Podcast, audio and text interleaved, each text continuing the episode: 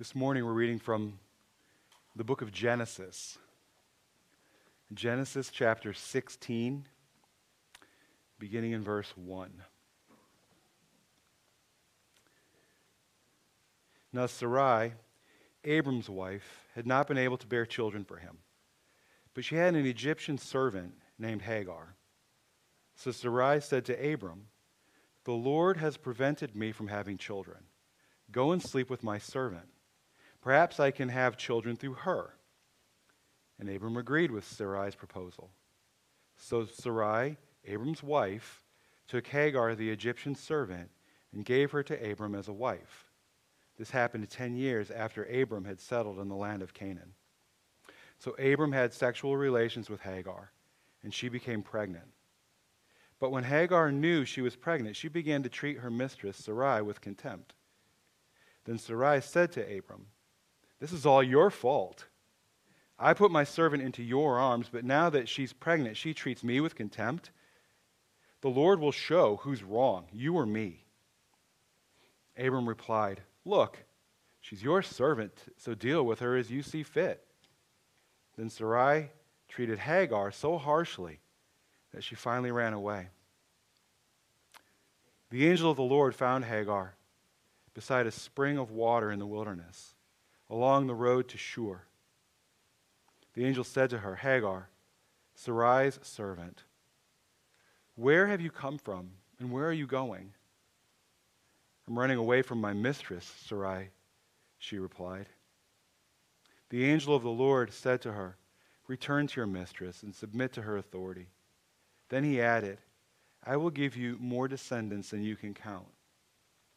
And the angel also said, You are now pregnant and will give birth to a son. You are to name him Ishmael, which means God hears. For the Lord has heard your cry of distress. This son of yours will be a wild man, as untamed as a wild donkey.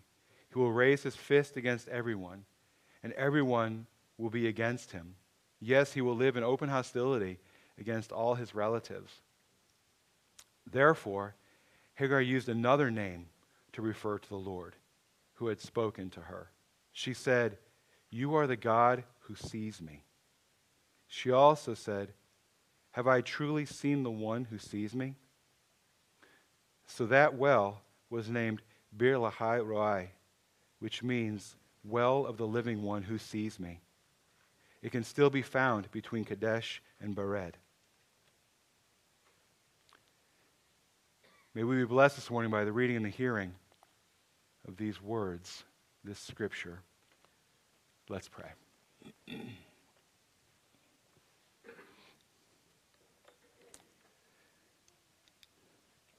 Good morning, Lord. We thank you for this opportunity that you've given us to be able to gather together like this and to, to worship you, to sing praises, to, to enjoy each other's company, to wish each other a happy new year. Some of us, we haven't seen each other uh, in, in a, over a week. It's just good to be here. We share joy and we share concerns. We pray for those that are on our hearts because we're called and we're blessed to be in community for all that means.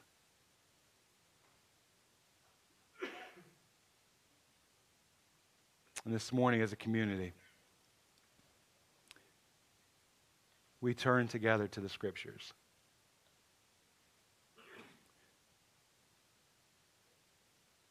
To hear from you,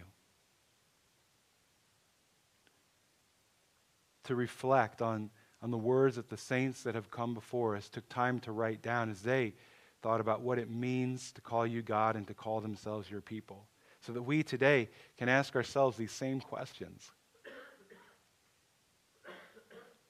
What do we mean when we call you God? And what does it mean to think of ourselves as your people?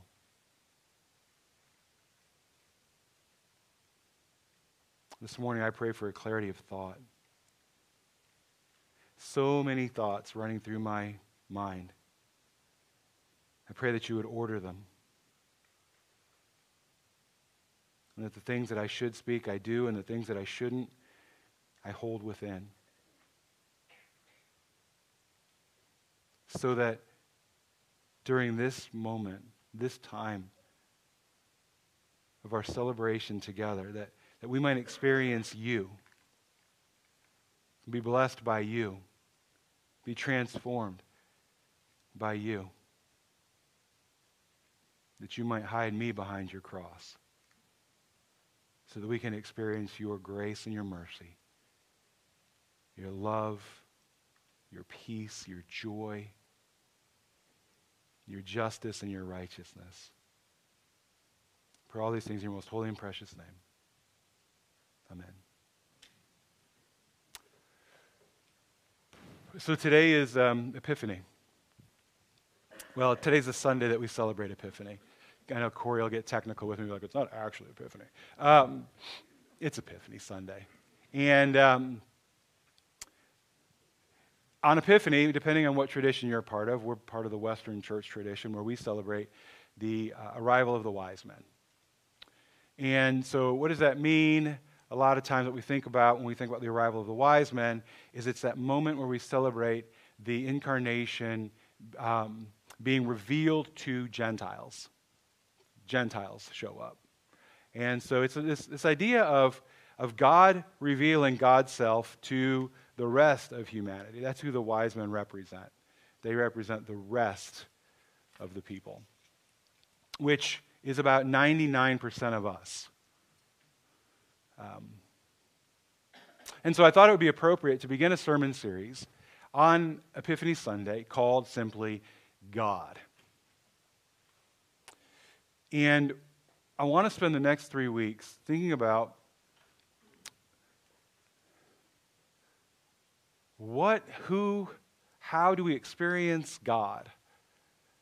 Um, and so this week, I want to talk about God being with us. I felt like that was a really appropriate place, again, for us to start on Epiphany Sunday.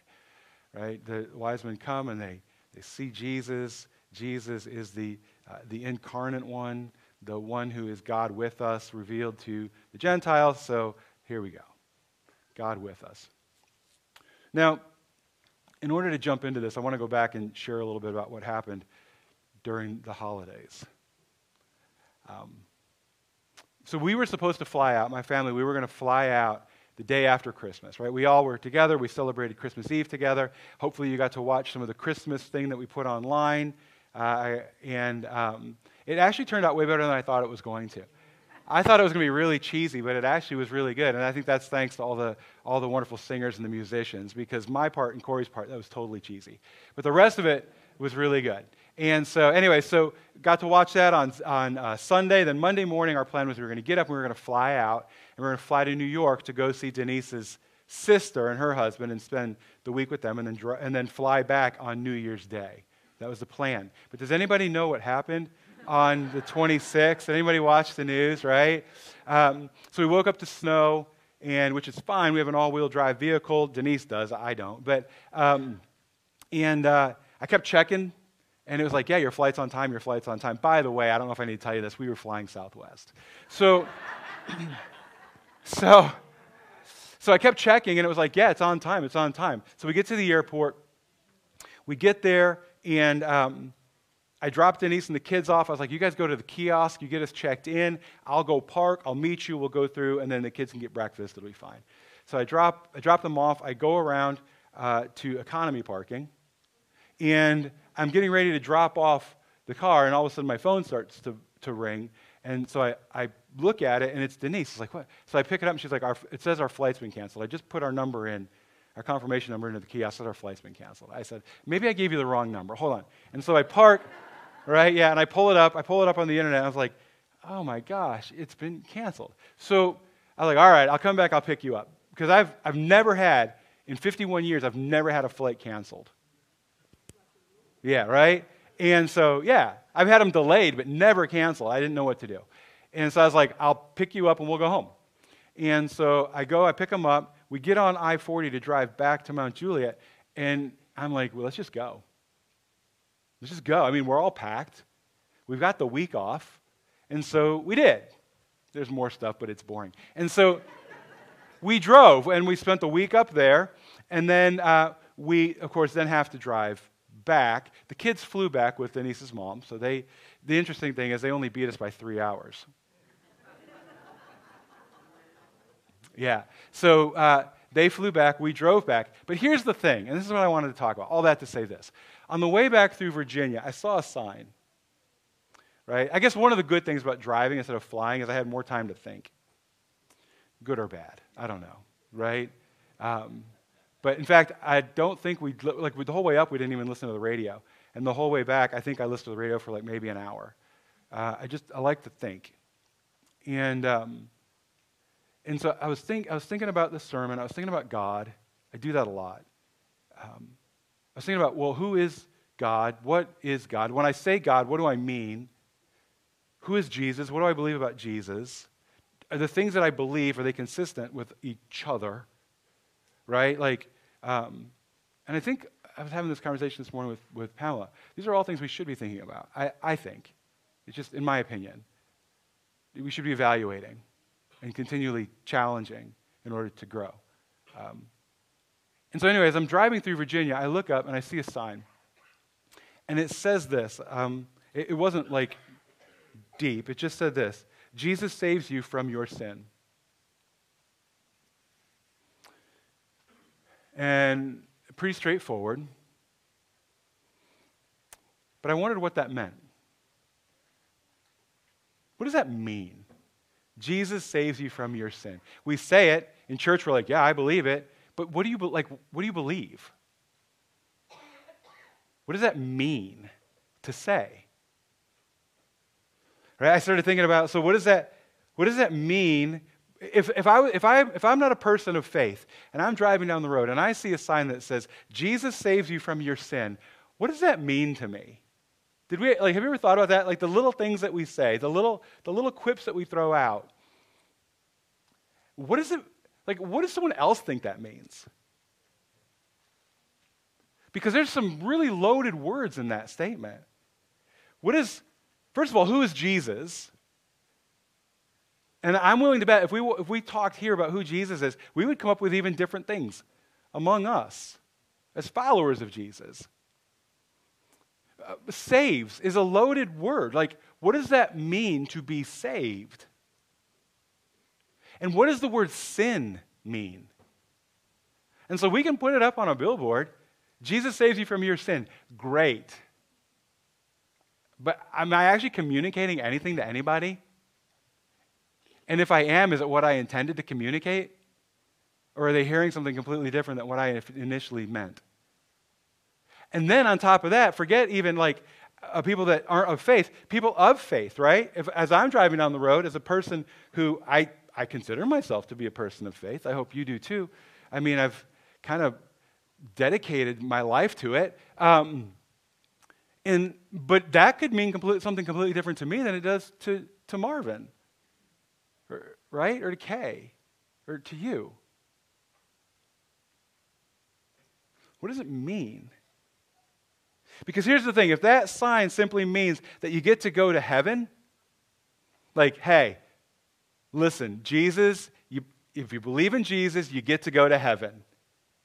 Right? If that's what that meant, I actually believe the person that put the sign up completely missed the point. Now I don't know what they meant. I honestly don't. But I think that we have to at least acknowledge the fact that throughout the Bible, when people are quote unquote saved, it has implications for this life in this world. And I want to look at the example here of Hagar for a moment and think about what it means to be saved.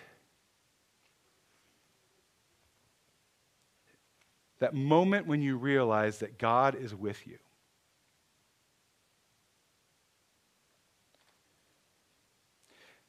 I think it's important for us to right off the bat acknowledge the fact that Hagar is the victim of abuse.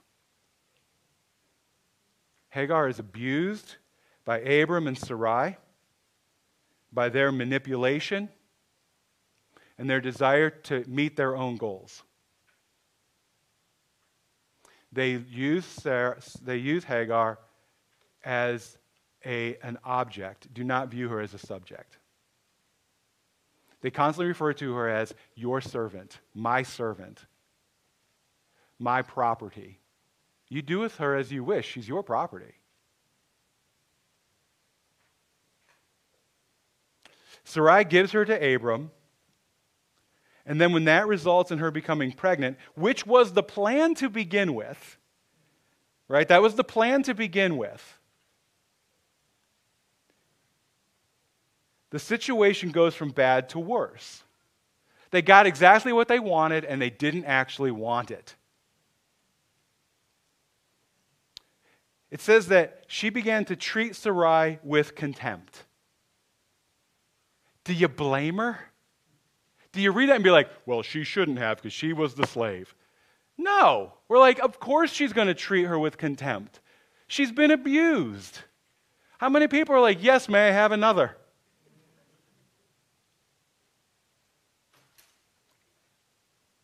And it's so funny that she gets, Sarai gets upset, offended by that, almost surprised by the fact that she's going to now treat her with contempt. Do they even think for a moment, does she even want to be pregnant? So then Sarai blames Abram for the messed up situation. And Abram points out that it was Sarai's servant in the first place. Well, she's your property. You let me use your property.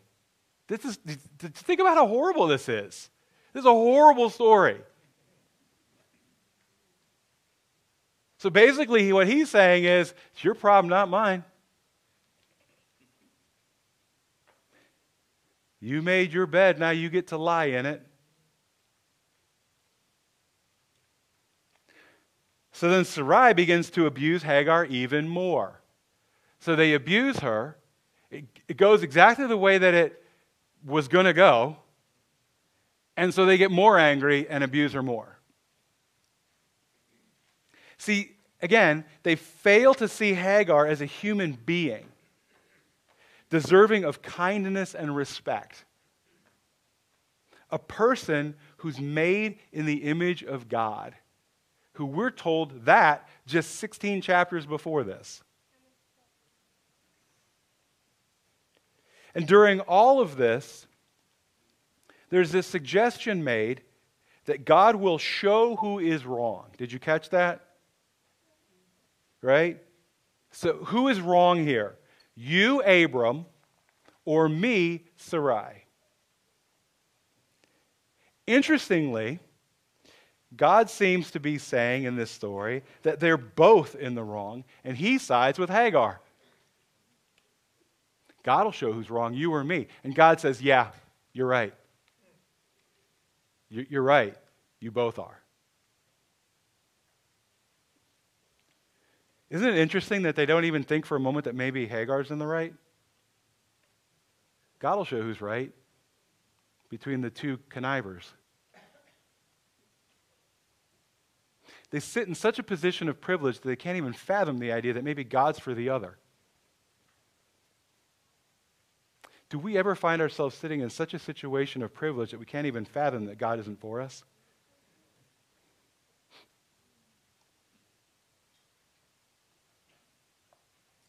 Because here's the thing as I read through the scriptures, it seems to me that God always sides with those who are being mistreated, abused, and persecuted.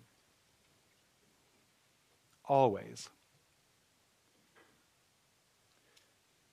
God sees Hagar. Not only does he see, he hears. Right? That's the first thing. I heard your cries. So she calls him El Roi, and renames the place Beer Lahai Roi. She's been abused by Abram and Sarai, and God meets her where she is and promises to bless her despite her circumstances. And that's not going to be easy because her circumstances stink. God forgive me when I think I have it bad.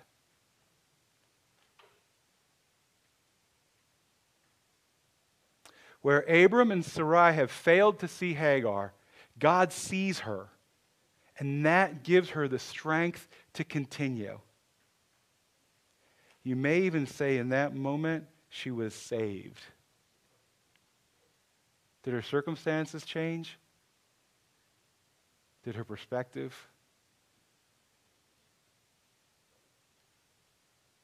So she goes back. And here's the interesting thing, right? For a while, she seems to be accepted as part of the family. If you look at the context, interestingly, the very next story is the changing of the names of Abram to Abraham and Sarai to Sarah. It's the very next thing that happens. She goes back. It, it says that she gives Abraham a, uh, Abram a son. There's a familial term being used. It's like she has become part of the family. So much so that God changes the names of the people. There's a change that happens because God sees Hagar. There is a change that happens to Abram and to Sarai.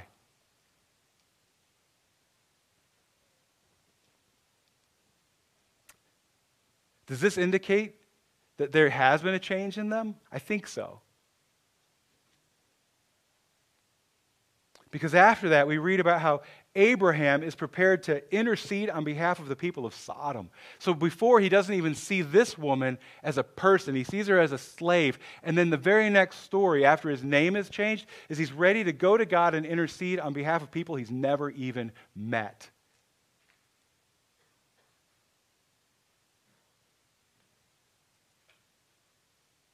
So, not only does God save Hagar by seeing her and providing her comfort and peace in her darkest moment, God also saves Abraham and Sarah and helps them see the world and the people in it differently. Maybe that's what it means to be saved.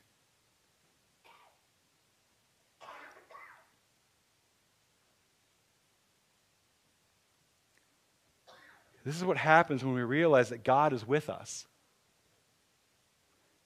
We're able to rise above our circumstances. We're no longer defined. Here's the thing you're no longer defined by others and your situations. You're no longer defined by other people's opinions of you or the situations in which you find yourself. That is being saved. How freeing would it be to not have to worry about what everyone thinks about you? How much time and energy do we spend making sure that people think the right things about us, think about us the right way?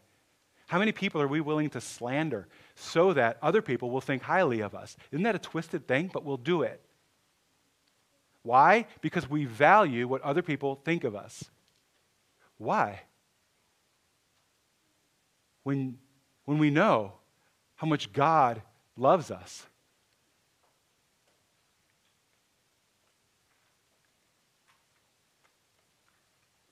How much time do we spend worrying about our circumstances? I'm not saying that they're going to be like somehow everything now turns up roses. It doesn't. It didn't. Continue to read. Poor Hagar.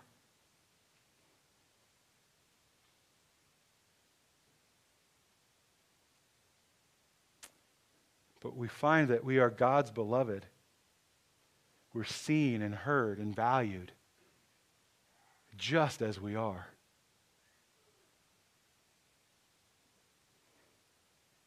But here's the other thing you can't pick and choose. What I mean by that is one day when things are bad, I can't choose to experience salvation that day, right? And my identity is now found in God. And then another day, when things are going really well, I decide that, well, today my identity is going to be found in my circumstances. Or today, my identity is going to be found in other people's opinions of me because right now everybody thinks highly of me. You, you, it's, you, can't, you, like, you can't continue to fluctuate back and forth because if you do, you are a slave to your sin. You either completely accept that you are loved by God, and that's the thing that matters, or you don't. You cannot embrace the love of God one day and say, that is the thing that matters to me, and then the next day chase after everyone else's opinion of you. You stay faithful to the one that loves you no matter your circumstances, no matter what. That's the response to the salvation. Faithful to the one that loves you no matter what.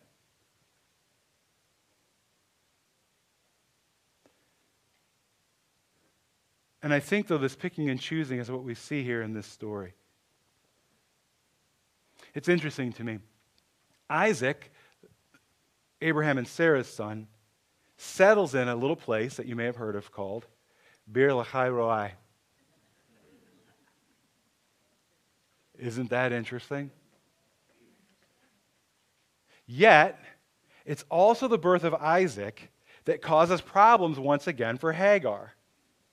And now, not just Hagar, but also Ishmael. Continue to read the story. This afternoon, the Titans game was yesterday. Go back and read the story. I think the point is this that there's a recurring problem.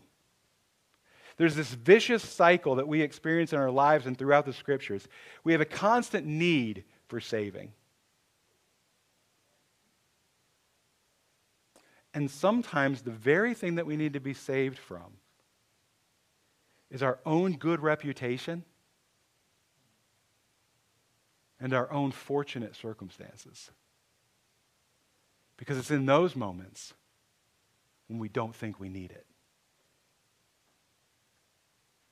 It's in those moments that we actually start to think that we're the ones that get to determine who's saved and who's not. It's in those moments that we become Abram and Sarai rather than grafted into the family of Abraham.